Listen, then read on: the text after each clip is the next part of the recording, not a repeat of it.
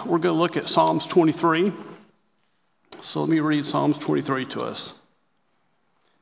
The Lord is my shepherd, I shall not want. He makes me lie down in green pastures, He leads me beside still waters, He restores my soul. He leads me in paths of righteousness for His name's sake. Even though I walk through the valley of the shadow of death, I will fear no evil, for you are with me. Your rod and your staff, they comfort me. You prepare a table before me in the presence of my enemies. You anoint my head with oil, my cup overflows. Surely goodness and mercy shall follow me all the days of my life, and I shall dwell in the house of the Lord forever. Let's pray. Lord, I thank you for this morning. I pray that you would use me to speak your words and to convey what you would have us hear from you this morning. Amen. All right, I got good news and I got bad news for you. I'm going to give you the bad news first. I'm not a preacher. the good news is you're probably going to be home for lunch a little sooner than if Dave were preaching this morning. so, um, you know, when I my first impression of Psalms 23 was, um, you know, you hear about Psalms 23 when something big is going on in a, person's life. There's been past, past where something big and traumatic was going on, and you know, and somebody sent me Psalms 23, and I think it's definitely appropriate for those times. But I think also it relates to us just in the everyday of life. Um, I think David was lamenting to God about how hard his life was at that time. You know, things weren't great for David. And I think it shows us that we can also just be open with our God. We can tell him that life is hard, it's not good, and we don't have to, we don't like it. This is God's word for us, no matter our situation. I've got a question for all of us this morning. If you or I were asked, in who or what do you put our trust? What would be your answer? I think for my, myself, if somebody would ask me, say 16 months ago, not, you'll see the importance of that in a second, Ken, who do you put your trust in? I probably would have given the Sunday school answer, well, I trust in God. I mean, aren't you supposed to? Um, but then God showed me, do I really put my trust in God? Or do I put myself in, put my trust in myself? Um, you know, I'm a pretty resourceful person. Um, if life gets hard, my knee jerk response is to work harder. Maybe y'all can relate to some of this. You know, my job. If job gets harder or working for a tough boss, I just work harder. I just work longer. I figure workarounds. When my marriage gets hard, I try to do more of what I need to do and less of what I shouldn't do. Parenting, especially when my children were younger, we would have hard seasons of parenting. I just try a new method, you know, a new technique. I want to tell, you, tell y'all this morning kind of my story, and, and many of y'all know it, the last 15 months of kind of what's happened to me. But in the end, when y'all leave this morning, I don't want you to go away and feel sorry for Ken and think, man, Ken had a hard time. What I want you to hear is how Jesus made himself real to me, how he changed me during a very difficult time, these last 15 months, and how he's continually working on my heart today. I may get a little emotional, so you have to bear with me. Um, a side story on that me and my wife were at a movie when we were first married. It was a real sad movie, and I was crying. I'm not ashamed to say I was crying.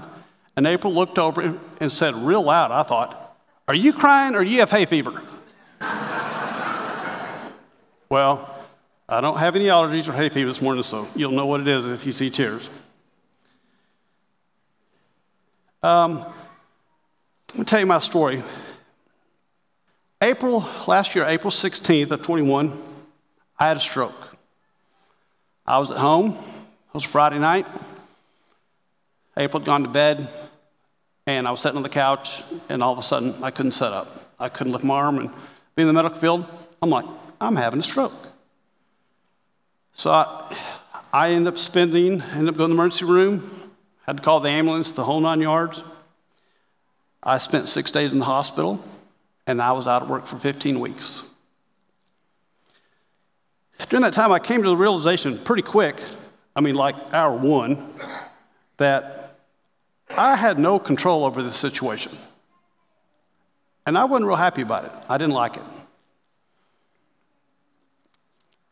During this time, kind of how I, my feelings on this were, people ask me all the time, they said, Were you mad at God? And I would say, No, I wasn't mad at God, but maybe I was madder than I thought I was. But nor did I have this warm, fuzzy feeling that everything was going to be okay either. I was scared. I was afraid. I was worried about dying, really not of where I was going to go, but I was worried about leaving my wife, leaving my children, leaving my granddaughter. I was worried about the ability to provide for my family, my vision issues, because I couldn't hardly see and still have issues. So if you're sleeping in the back, I can't see you. Um, but I was scared and I was worried. I was angry at my situation and that I couldn't fix it. Here's a question for you and I Have you ever been in a position in life where the only thing you could do was put your trust in Jesus? Because I can't say that I have been there too many times where the only thing I could do was put my trust in Jesus. Or more, maybe more, this fits for most of us. Have you ever been in a place where you tried every method or technique and it did not change your situation?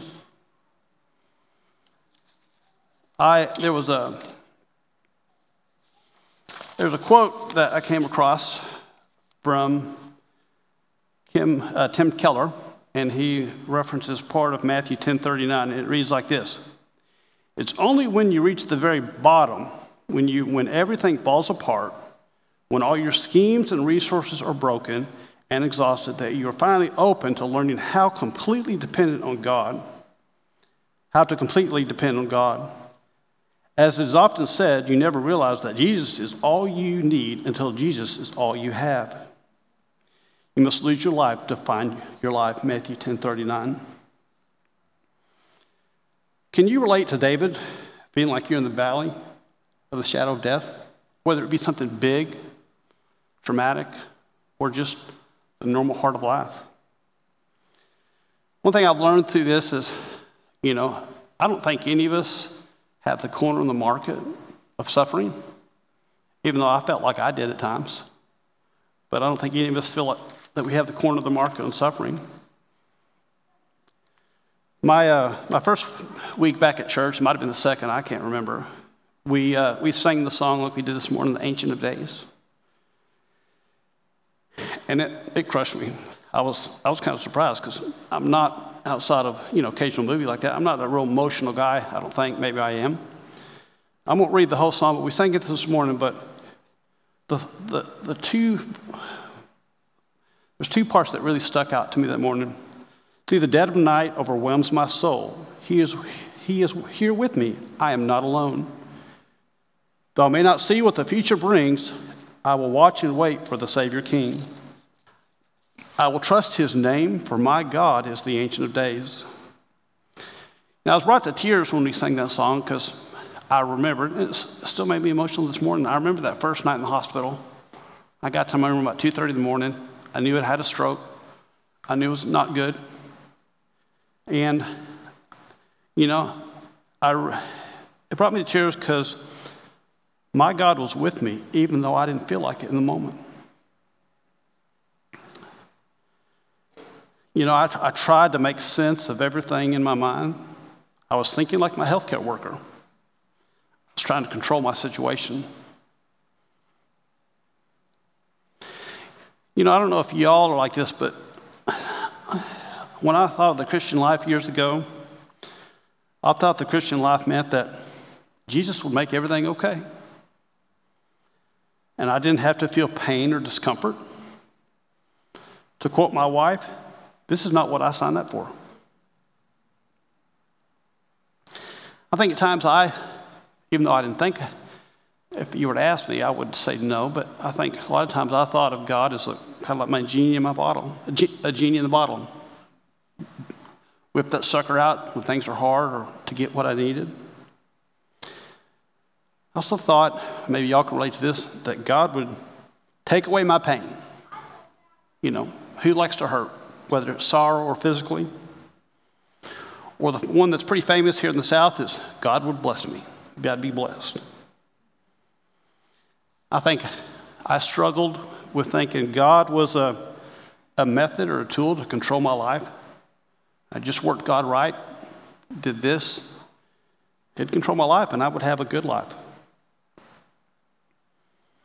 Psalms 23 tells us the ways in which God cares for us. He makes me lie down in green pastures. God wants us to rest. He restores my soul.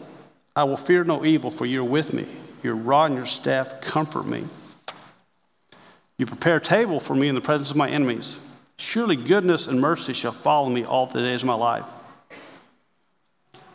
God pursues us with goodness and mercy. I had a wise man tell me that recently, and I don't know that I ever thought that, that God pursues me even when it doesn't look like it, doesn't feel like it. He pursues me with goodness and mercy. Here's a question for all of us Do you get angry when you don't get what you want? Because I do. Or when things are not done like you would do them? Could I get it? I mean, that's pretty much all of us. How about this? Or when people People meaning spouses, friends, children, co workers, don't respond like you think they should. I told a lot of people during my time at home, things were not always great at our house between me and April. And a lot of it was because I didn't, she didn't respond like I thought the way she should have. And I think I've learned through this just because we don't feel like God is with us or in our situation, that our situation hasn't changed, doesn't mean that God is not with us or He does not love us or listen to our prayers. How this process has changed me over the last 15 months is I don't have the control of my life I thought I did. I thought you know, like again, I'm a pretty resourceful guy with work, and you know, I thought I had control over my life, and I realized pretty quick I don't. I truly take to heart the message when we read the confession of sin, the declaration of faith. I think more now than I did before my stroke. I mean, even this morning I was convicted when we were in the confession of sin because I was thinking this last week. I lost my temper. I lost my temper big time. I lost my temper more than once this week. I said hateful and mean things, and I had to confess that to my God and to, the, to those that I said that to. And I think that's really, you know, there's, there's power in the words that we read and that we sing. And I don't think before my stroke I, I even realized that. You know, I'm not as easygoing as I once thought I was. I'd like to blame that on stroke, but I think that's just the sin in my own heart. Um, sure would be nice to blame it on the stroke. Um, my sin of being jealous of people who I felt didn't have it as bad as I had it, meaning other people who were sick and suffering. Because the big thing with me is it's my vision. Like I will struggle to read, I still can't drive. And I would see other people and I'd be like, well, yeah, but at least they can drive. They don't have as, I mean, their, their issue's over. So I struggle with my sin with other people thinking they don't have as bad as I have it.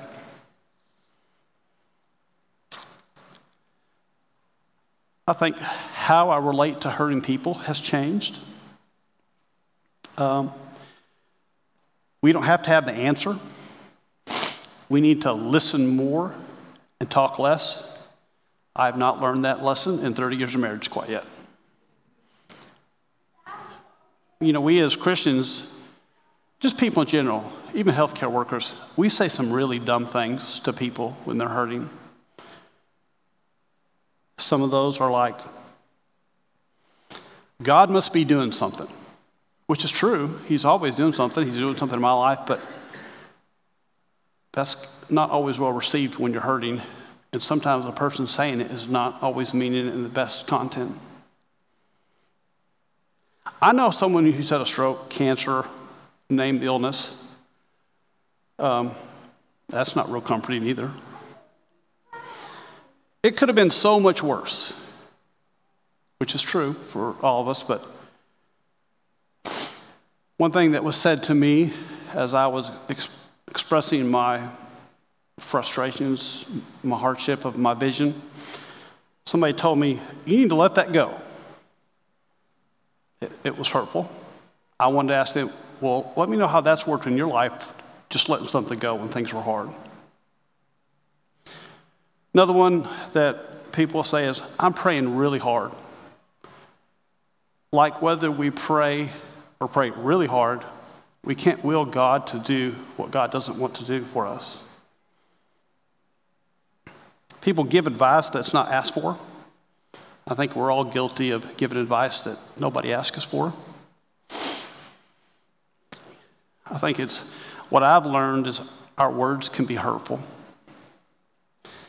One thing I think I'll always remember um, is after my stroke, I was in the hospital with, uh, I got to go see Estella and Ricardo. And they had just received some devastating news about Estella. And Ricardo was crying and he was upset. And Estella said, Don't worry, Ricardo. Our God will provide, our God will take care of us. And I said, You're right, He will. But doesn't mean it's not scary, it's not hard. And I just held her hand and we cried together. I think that will be something I will always cherish. Just that time, you know. Well, is my story over? I, could, I wish I could tell you, man, everything's great now. This is, but it's not a Hallmark special movie. I still struggle with trusting God. I don't have the corner on the market on that now through all this. I still struggle with trust of God. I struggle to be, at my, to be angry at my current situation, like daily. I struggle with that. My vision is still an issue, which can cause a lot of frustration. I, on top of all this, I guess I need cataract surgery in both my eyes. And some days that can be overwhelming.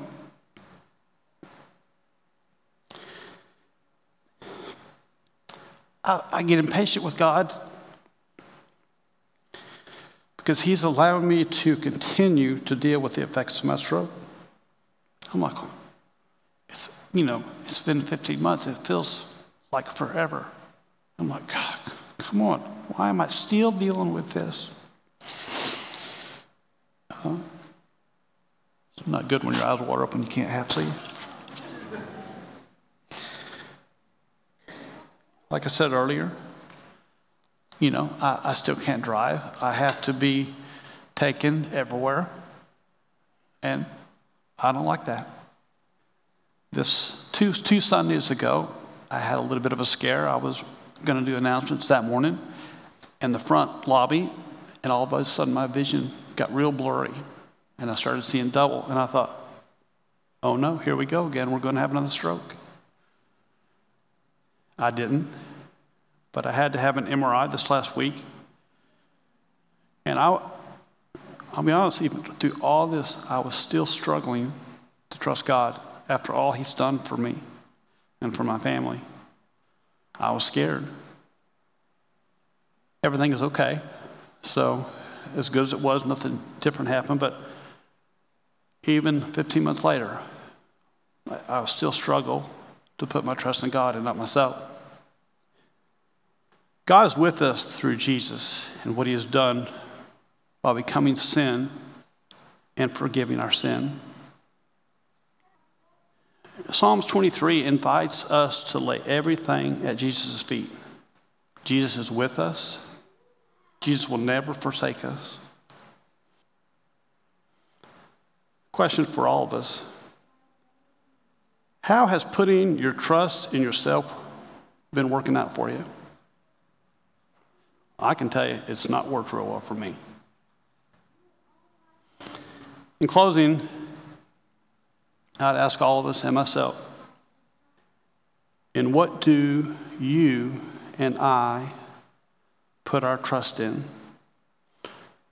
Do we trust in God or do we trust in ourselves and what we can do? Let's pray.